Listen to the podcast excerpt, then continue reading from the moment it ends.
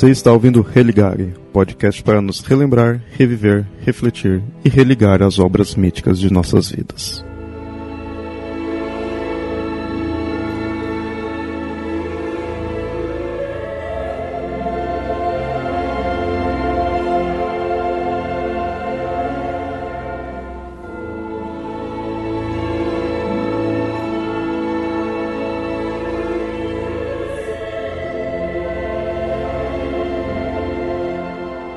Muito bem, ouvintes, esse é o episódio 5 do podcast Religare Tolkien.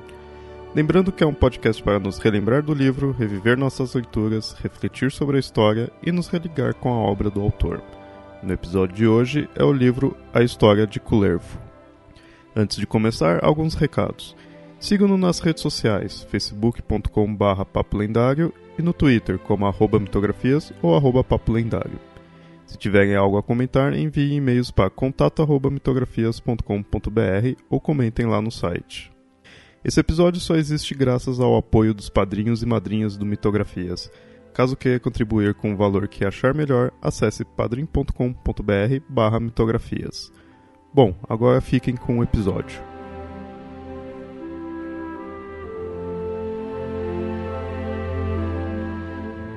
Bom, e nesse episódio do Religare vamos falar sobre o livro A História de Culervo.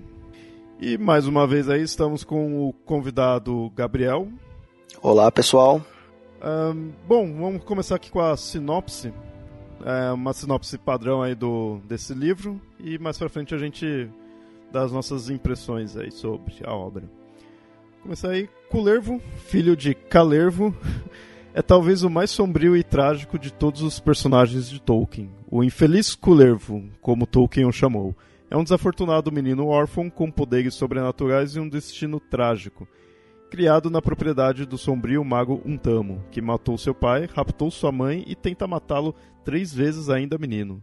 Culervo está sozinho, exceto pelo amor de sua irmã gêmea, Wanona, e protegido pelos poderes mágicos do cão negro Mush. Quando Culervo é vendido como escravo, jura vingança contra o mago, mas aprenderá que, mesmo no momento de vingança, não há como escapar do mais cruel dos destinos. Bom, esse é o História de Culervo e é o tradução é literal, né? Em inglês é The Story of Culervo, 188 páginas. Bom, esse é um que eu não fazia a mínima ideia, não conhecia nem título, nem nada, nem capa. Eu tô olhando aqui a uma capa vermelha que nunca tinha visto na minha vida. Esse eu não, não tinha noção nenhuma. E vocês aí, começar com Gabriel aí, convidado. É, você já conhecia esse livro? Quando você conheceu? Como que foi ter ele? Bom, eu conheci. Eu sabia que o Tolkien tinha trabalhado com, com, com ele por causa do, do Silmarillion. Então, sempre lendo a, a biografia, tinha sido tinha citações de, de que Tolkien tinha se inspirado em algum, alguns trechos do, da Kalevala, que é o poema épico finlandês, né?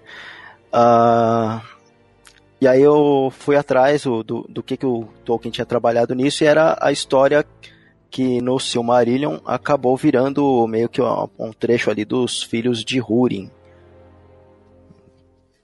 E que o, o Culervo é um meio que um paralelo com o Túrin, né, que é o grande infeliz da Terra-média. Você citou a, a capa do, do livro, essa capa vermelha, que eu sempre, quando eu, eu vi o livro na, na livraria, eu não sabia ainda que tinha, tinha sido publicado. Aí fui na livraria perto do trabalho, passei lá um livro do Tolkien com uma capa com uma menininha loira. Eu, nossa, que menininha é essa? E, mas não tem nada a ver com uma menininha, né? É uma é uma paisagem, parece uma menininha que está de vestido azul, mas não tem nada a ver. É, foi, Nossa, verdade. Foi, a, foi, a, primeira, foi a primeira impressão que eu tive. Até hoje eu não consigo desenxergar essa menininha da capa, né? Mas acho que desculpa, acho que nem vocês vão conseguir desenxergar essa menininha de novo. Sim. Eu, eu tava lendo, eu tava vendo a capa aqui, é, só o ícone, né? Aí você falou da menininha, de fato, parece. Agora que eu abri aqui também, eu percebi o que de fato é. Você tá me zoando que isso não é uma menininha. Não, não é. É uma paisagem, na verdade. Nossa, eu jurava que era uma menininha. Então, na, na capa, na capa, né, como é, é, é ela azul, como é que é? Essa coisa azul que é um, ou é montanha ou é árvore, realmente eu não sei dizer o que que é. Tem esse coisa, é, esse círculo, né, redondo. Eu ficava assim, o que será que é isso? Aí na contracapa tem como se fosse um quadrinho dela em azul, né? Assim, o fundo é azul, parece que tem uma montanha, assim. Aí eu enxergo isso que o Gabriel enxergou. Aí eu enxergo uma, uma pessoa. E eu, não, mas não é uma pessoa, é uma árvore. Não, mas o que que é isso? Não sei. Um sorvete, meu, também. É um sorvete, pronto, vamos fechar aí que ficou da hora. Na, na sobrecapa da edição em inglesa tem aqui o título, não sei se tem na, na edição nacional, que é o The Land of Poia, ou seja, a terra de Poia. É uma, realmente é uma paisagem. Poia é um lugar na Finlândia. Só para confirmar, então, é, vocês falam que tem uma certa relação aí com o do Silmarillion, mas é porque as histórias são semelhantes, né? Mas esse do Culervo já é algo mitológico mesmo, que eu até estou vendo aqui, do, o assunto é como mitologia finlandesa, né? Então não é uma se uma coisa que ele fez do nada. Né? Não, não, é não é. Numa, é uma versão em é uma versão em prosa do poema foi compilado em, no finlandês por Elias Lonhot. Eu tenho até ele uma tradução dele em inglês no, no, no Kindle. É um poema gigantesco. Então a parte do, do, do Kulervo é só um trechinho do, do Kalevala. Sim, a, a, nossa, agora minhas memórias acho que estão funcionando melhor aí. Começou a citar a mitologia finlandesa, esse nome Kalevala já não me é tão estranho. Assim, tá começando a vir alguns requisitos que eu devo ter visto em algum livro aí de compêndio de, de mitos, né? Porque não, você não vai encontrar muitos livros de mitologia finlandesa em si. Então você vai encontrar falando dessa mitologia nesses que são compêndios, né? É, mas interessante, legal ver mais um, um, um livro que ele foi para uma mitologia específica em si. Essa, saiu da, do universo dele mesmo. Né? É, deixa eu só falar um pouquinho sobre o Kalevala, né? Kalevala, ele é um compêndio de histórias finlandesas. O Tolkien discute se ele é realmente ou não uma, uma saga mitológica, tem coisas assim. Mas é, ele foi muito importante para se recuperar a, a, língua finlandesa, porque a Finlândia fica nos países nórdicos, uma época foi ocupada por Suécia, depois pelos russos, quer dizer, é uma região. E a língua finlandesa estava se perdendo. E aí, com a formação dos Estados Nacionais, lá no século XIX, é, começou a se ir atrás de línguas. Os irmãos. É, os alemães lá, esqueci, os, os irmãos Grimm os contos de fadas dele foi uma tentativa de compilar as línguas alemã, né, falada pela população. E aí várias pessoas, vários outros países, é, outros estudiosos de língua foram atrás de compilar contos é, locais. E esse, essa pessoa que o, que o Gabriel falou, que eu nunca consigo decorar o nome dele, também fez essa coletânea, né, a mais famosa coletânea de contos finlandeses e foi por recuperar uma parte da a fala, né, a língua finlandesa. E isso estava muito na moda, e isso foi parar na mão do Tolkien, o Tolkien se empolgou, quis ler, leu uma tradução em inglês, gostou da história, né, foi, foi toda uma coisa. E aí ele não gostou da tradução e tentar aprender finlandês para ler no original. Porque o Tolkien era desses. E quebrou a cara, porque é foda. é. Não conseguiu, mas. Ah, mas ele, ele pegou. Tipo, ah, não gostei da tradução, vou Mas ele pegou o finlandês e jogou, jogou no Quenya, então ele saiu, saiu por cima. Sabe a coisa mais fantástica desse livro para mim? É justamente essa visão.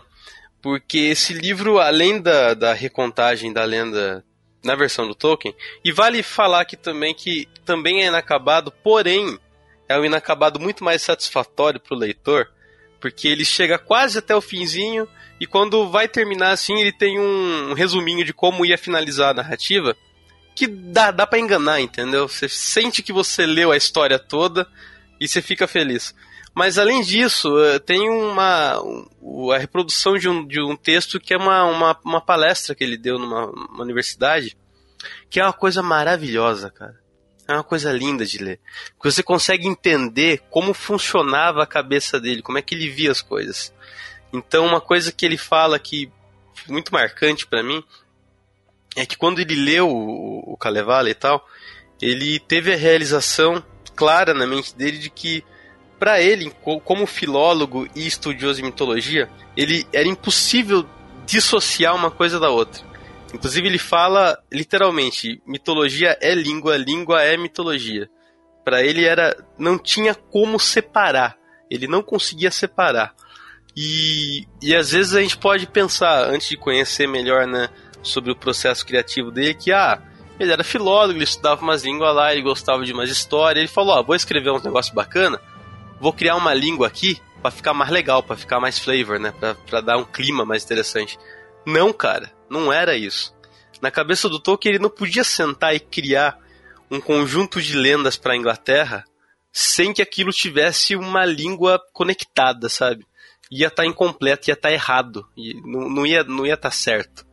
E ter essa noção na leitura do, da história de Culervo, dessa palestra dele, foi uma das coisas mais legais que para mim eu tirei desse livro. Aproveitando que você falou isso daí, mas como que você conhece, é, conseguiu esse livro? Faz tempo? Como que foi?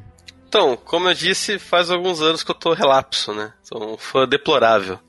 Então, eu vi que saiu, eu sempre vejo que saiu, sempre vejo notícias de lançamento, tô sempre ligado aí. Mas solenemente ignorei. Então, fui pegar para ler agora pra gente gravar o programa e fiquei chateado de ver o que eu tinha perdido durante tanto tempo, né? Eu acho que esse é um livro realmente muito legal para qualquer um ler. Interessante notar também que é o primeiro livro póstumo do Tolkien que eu li que não é organizado pelo Christopher, né? É organizado por uma acadêmica americana, eu acho, que estuda a obra do Tolkien chamada Verlin Flieger.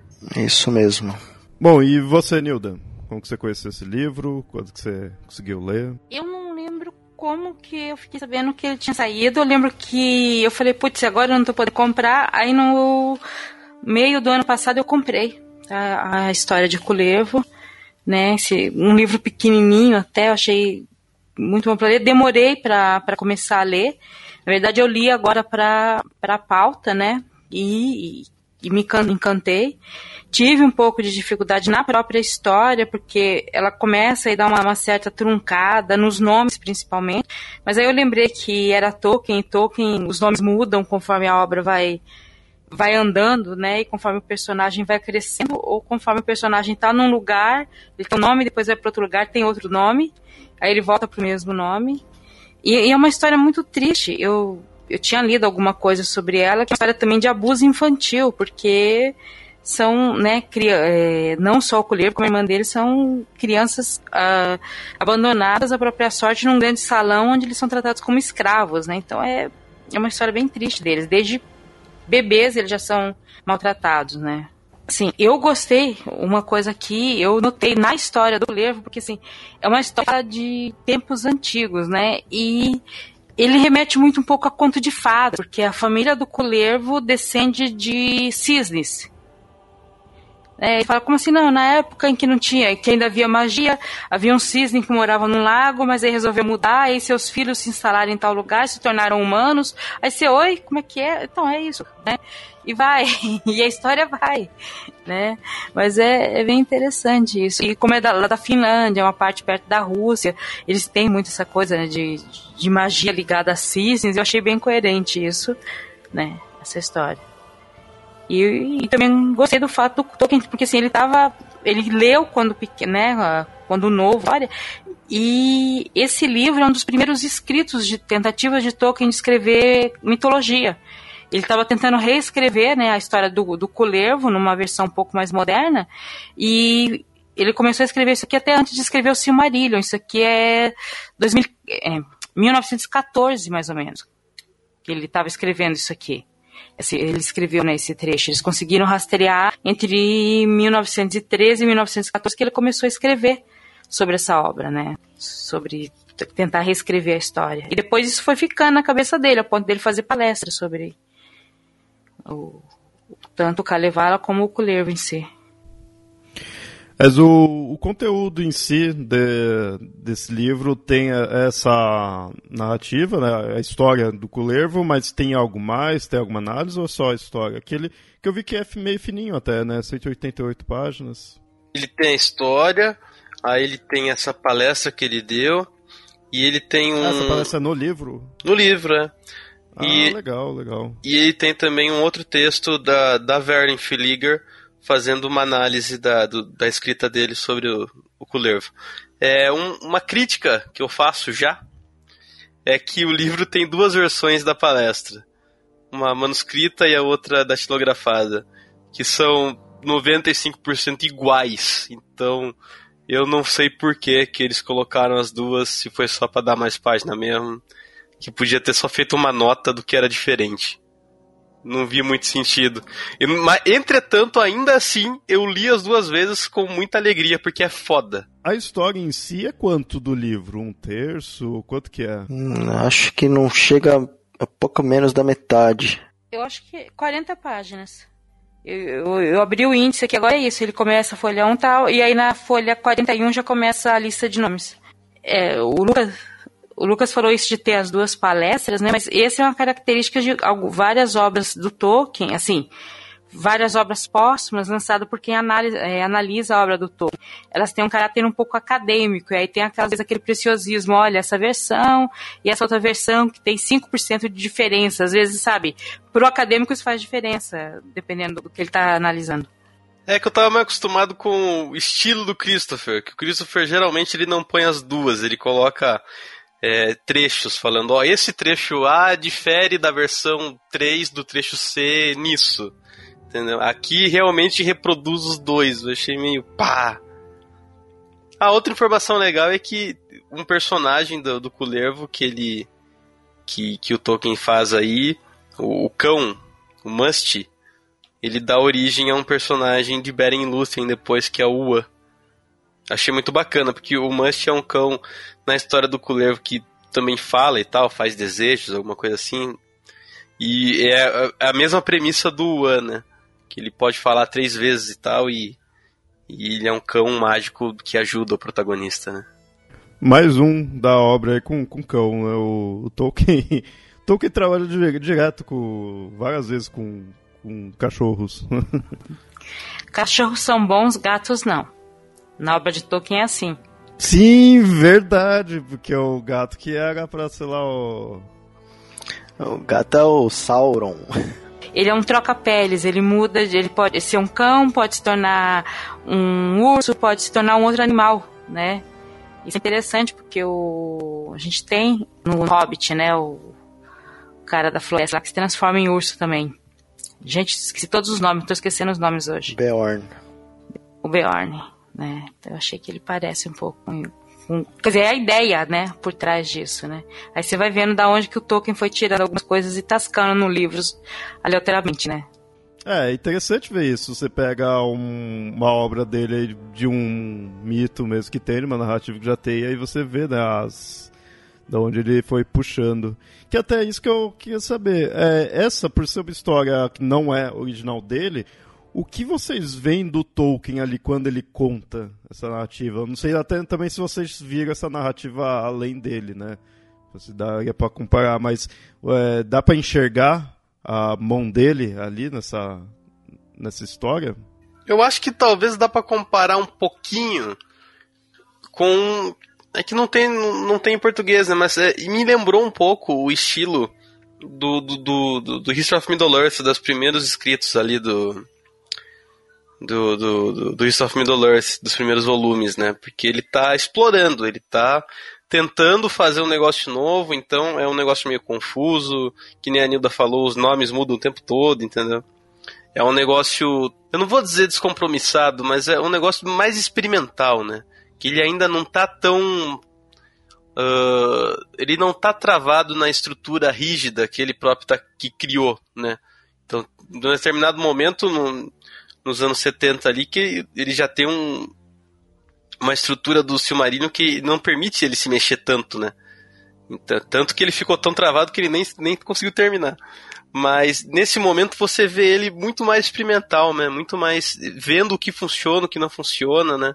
Tentando trabalhar com, com, com as lendas através das próprias palavras. Né? Eu acho que isso, pelo menos. Às vezes se é só algo que a pessoa vai só testando ali, é uma leitura às vezes não fica tão, tão boa, né? Vocês acham que o resultado aí foi promissor? Porque tudo bem, é o Tolkien, a gente já conhece a escrita dele, já é um, um escritor famoso, mas é, esse é uma das primeiras obras, né? Ali, muita coisa iria vir depois, muita coisa ele iria já aperfeiçoar, né? Cara, eu acho que se ele não tivesse lido o Kalevala e não tivesse escrito esse negócio do Kullervo que ele escreveu, ou o, toda a mitologia dele não ia existir, ou ia ser uma coisa totalmente diferente. Porque a sensação que eu tive com esse livro é que isso é, é o germe de tudo, é o início de tudo tá ali. Eu, senti que isso aqui é o que quem não sei se algum de vocês já leu o texto beta, né? É, não vou dizer texto beta, primeiros escritos né, de um escritor novo, que sabe lá pelos seus 18, 22 anos, que ainda está descobrindo a escrita e que meio que está copiando a pessoa que ele admira tentando fazer alguma coisa. Eu considero um pouco isso, apesar que naquele a proposta realmente era pegar o mito e só dar uma melhorada na escrita do, do próprio mito, ele não pretendia escrever uma história original, mas é aquela coisa que o escritor tem que praticar, sabe? Sentar e praticar. Como é que é se eu for reescrever esse mito? Como é, sabe? É bem isso que eu, que eu senti que foi. Eu acho que sem querer puxar muito o saco do professor, mas eu sou meio suspeito porque eu sou muito fã dele, mas eu acho que vale muito a pena porque embora tipo seja um dos primeiros textos que ele escreveu, acho que foi em 1916, 17, uh, dá para ver que ele era um autor que estava começando, mas parece que sabia onde ele queria chegar. Ele sabia o que ele queria fazer, então só por isso já vale a pena. Mas e assim, a, a história em si vale a pena pelo como que eu posso dizer assim? Assim, se, se a pessoa. Que, da forma como vocês colocaram, por ser, a prime, por ser um dos primeiros, por ser é, onde ele puxou muito da, da inspiração ali dele, para um fã de Tolkien isso é muito legal. É, isso é, vale muito a pena ter, ver, né? Isso daí.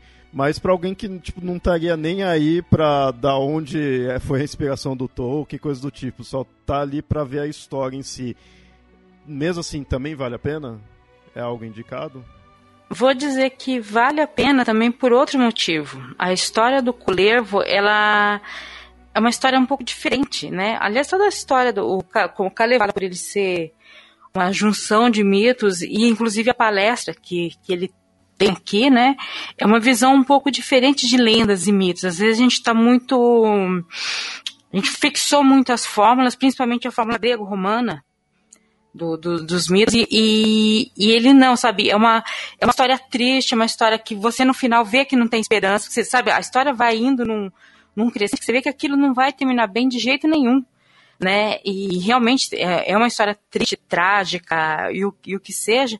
E ela tem todo um enredo que não segue muito esses enredos, é, apesar dela ser pequenininha, ela não está seguindo aquela estrutura que nós estamos acostumados e nem por isso ela é ruim.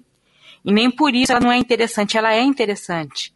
E eu acho que é interessante talvez até por causa disso, porque tem horas que ela quebra um pouco a expectativa, sabe? Você achar, ah, mas nessa parte aqui vai... não, não acontece aquilo. Né? Você acha que ela, não sei quem vai, ah, os irmãos dele do, do colher vão ajudá-lo. Não, não vão ajudá-lo, sabe? Então vai assim, é uma história diferente do que a gente está acostumada. Eu acho até porque foi é uma história que foi recolhida de, de contos muito antigos, de uma população que ainda não estava, vamos dizer assim, era analfabeta e, e não estava acostumada com o estilo do sul, né, o estilo grego, o estilo mais refinado, né, que, que na época se chamava mais refinado, e é, é uma história mais crua, né, tem coisa assim, mais, mais visceral na, na coisa. Né? Tem, tem, tem, eles têm poderes mágicos, falam com as coisas, mas não é aquele poder mágico do, da bola de fogo, é aquele poder mágico da, da maldição, né, do, do, encantamento por uma música. É, é uma coisa bem, bem interessante, bem diferente. Eu, uh, isso que a Nilda está falando é bastante interessante. Justamente o que o, o, que o Tolkien traz para a obra dele, essa, o poder mágico da palavra, né? Que a, a palavra tem poder, as coisas, o nome das coisas. E no, no Kalevala as coisas também falam, né? E eu acho muito legal que, que nem a Nilda falou, a narrativa é diferente. Ah, o, o, modo como o mito é apresentado é diferente, porque vem de uma tradição mítica diferente, né? De um, de um modo de contar a história que difere muito do, do padrão indo-europeu. Né? Porque eu acho que o pessoal da Finlândia ali tá fora dessa classificação indo-europeia, né? São uma coisa, um outro ramo, né, da, da humanidade ali. Então é, é, bem diferente de ler, né? Cê, eu não sei muito bem como explicar, mas é, é meio. Parece ilógico às vezes. Parece que. Acontece umas coisas que parece que vem do nada, sabe? E é, é curioso de ler. A coisa mais próxima que eu me lembro em termos de mitologia, que na minha cabeça parece similar, é o Mabinogion, né? Das lendas galesas. Que se comporta de uma forma levemente parecida. Né? Por exemplo, a história lá do Taliesin lá, que é que ele vai vai atender o caldeirão da, da, da bruxa lá e ela fala pra ele não beber e ele toma um golinho lá. E aí ela amaldiçoa ele, ele vira um salmão e vai fugir pelo rio, entendeu? O cara simplesmente resolve virar um salmão e vai fugir pelo rio, é isso. Aceite. Então é, é essa mesma essa mesma pegada mitológica de narrativa, entendeu? Uma coisa bem diferente e muito curiosa e legal de ler. É, legal, legal. Bom, indo aqui para os finalmente, é, bom, mais uma vez eu digo que eu fiquei empolgado aí para esse livro. É, de fato, eu acho que eu sou o fã número um aí do Religare, que esse podcast está me ajudando pra caramba. tá, tá sempre dando vontade de ir atrás do, dos livros aí. E esse daqui me chamou muita atenção, conforme vocês foram falando, essa que o Lucas acabou de falar, de ser uma narrativa diferente, é algo você não vê em todo lugar o, esse ritmo. E faz sentido por ser mitologia finlandesa, né? Então me chamou muita atenção. Como falei, esse daí eu não tinha a mínima ideia nem que existia. E aí pesquisando aqui para a pauta, que eu vi que é mitologia finlandesa, que já me chama muita atenção por ser algo bem desconhecido, você não, você não encontra tão fácil, algo diferente, e ao mesmo tempo tá ali na Europa, Rússia, né, tá naqueles lados ali, mas mesmo assim não tá longe de ser uma mitologia greco-romana, né, é bem diferente. E aí ver algo assim escrito pelo Tolkien, isso me chamou muita atenção. E, e a empolgação que vocês falaram do livro me, também me deu muita vontade de, de ir atrás. Então agora vou começar aí pelas considerações de vocês. Nilda, o que, que você, é, você indica esse livro? Fica à vontade de falar.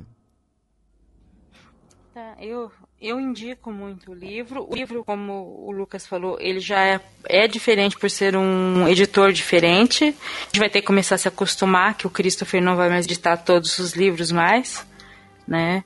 É, todos os livros do Tolkien.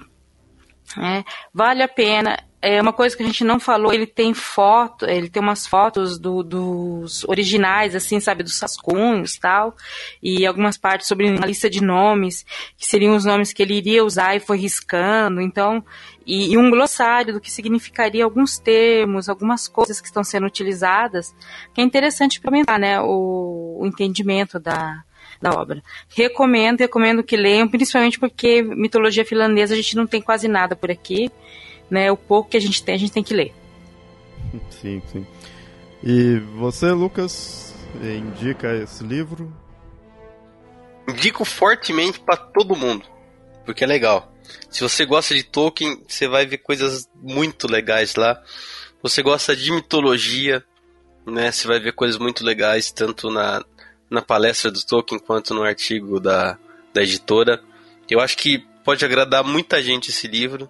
Uh, no conjunto da obra, ele me parece, me foi pelo menos mais satisfatório do que A Queda de Arthur. Gostei muito. E uma última nota é que a Taverna Flieger, ela já editou mais um livro. Chama-se A Balada de Altrou e Itroun que me parece ser uma balada da literatura inglesa do século XII, uh, eh, que eu espero ver em português no futuro. Né? Foi, foi editado em 2000, novembro de 2016. Não sei se a Martins Fontes tem planos de publicar, mas ficamos aí na expectativa. Não sei se já saiu alguma notícia a respeito também, tô meio por fora. Uh, e você, Gabriel, mais uma vez agradeço aí por ter aceito o convite, por ter participado. E agora fica aí a indicação aí para os ouvintes. Bom, eu agradeço, agradeço por terem convidado, é sempre um prazer. Ah, bom, todo mundo já falou bastante aí, indico bastante esse livro, ele realmente é do, dos livros inacabados do Tolkien é, é um dos, dos mais interessantes por mostrar uma mitologia diferente, um sistema mágico muito bem construído. Uh, e a capa tem não é uma menininha, é uma paisagem. É o sorvete, é o sorvete. ah, e se puderem, depois leiam a história de Culervo e depois procurem o Kalevala. Eu não sei se tem o Kalevala em português publicado no Brasil, mas deve em Portugal deve ter publicado. Então, pro pessoal procurar ir atrás. O, o, o Culervo é um trecho da Kalevala, mas a Kalevala é um conto muito, muito mais rico, é uma mitologia muito, muito densa, tem bastante coisa para absorver. Sim, é, eu vou fazer isso, vou, vou pesquisar mais. Que, de fato, foi o que me chamou bastante atenção, isso da mitologia finlandesa. É, então fica esse episódio do Religare, no qual a gente falou da história de Culervo, que como eu acabei de falar, me chamou muita atenção por ser uma recontagem de uma narrativa de um, uma mitologia já em si. Né? Não é algo 100% original, mas é na verdade isso é o que me chamou a atenção dele. Né? Então fica a indicação aí para vocês ouvintes. Valeu.